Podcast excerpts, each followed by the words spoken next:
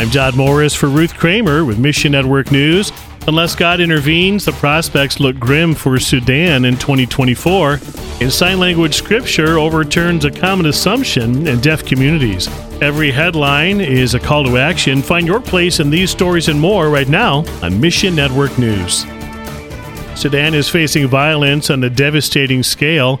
Thousands have lost their lives, millions have been displaced, and right now there's no end in sight. John, a gospel worker in Sudan, compares Sudan's potential future to that of Somalia. If the total collapse comes, then the bad actors will have greater ground and it will become an endless thing like Somalia. Somalia's chaos and violence have made it rampant with humanitarian crises and violations of human rights. It's a place that has become so radical. There's not a corner where you can find a peace and finding threads of human decency, let alone an awareness of the value of life that we know that God has. But if one possible future is one of constant turmoil, Sudanese Christians can look toward another possibility gospel brought hope. Talk to God. What is in this reality, this day, what does following you really mean? What do you want it to mean in my life? Learn more about Sudan's crises with a link at missionnews.org. Christians in China navigate many challenges, but they have one less concern than before.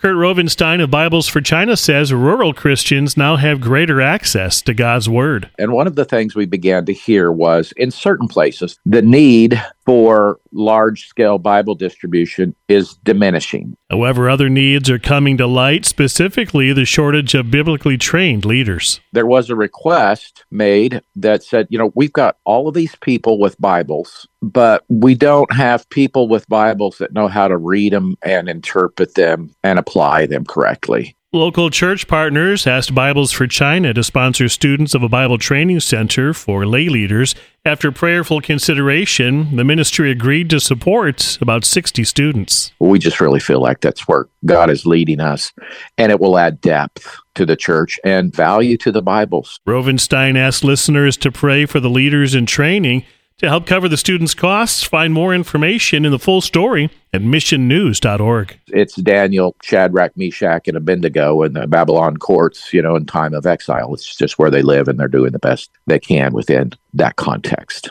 A deaf visitor to your home probably views the Bible on your coffee table much differently than you do.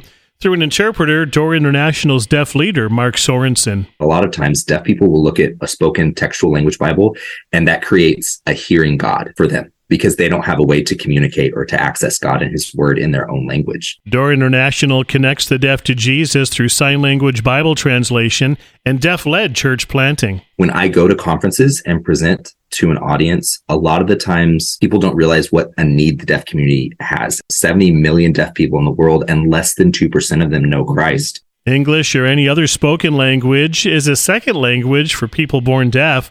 When the deaf see God's word in their heart sign language, it changes their life. Deaf people seeing that can actually connect to God in their heart language and realize that God is for them too. There are enough barriers already between the deaf and hearing communities. You can remove some of these barriers by learning more at missionnews.org. The deaf population globally is the one of the most unreached people groups, and people don't seem to know that. Deaf people have their own cultures and language, and when we take the medical perspective that they need to be fixed. We are stripping them from that identity and the opportunity to be deaf and learn sign language, interact in the deaf community. Mission Network News is a listener supported service of One Way Ministries. You can join us here and on social media, or find us on Amazon Alexa, iTunes, and TWR360. Your continued support of Mission Network News helps us bring stories of the heroes of the faith and a voice for the voiceless. Look for the support tab at missionnews.org. Happy New Year for Ruth Kramer and the entire MNN team. I'm Dodd Morris.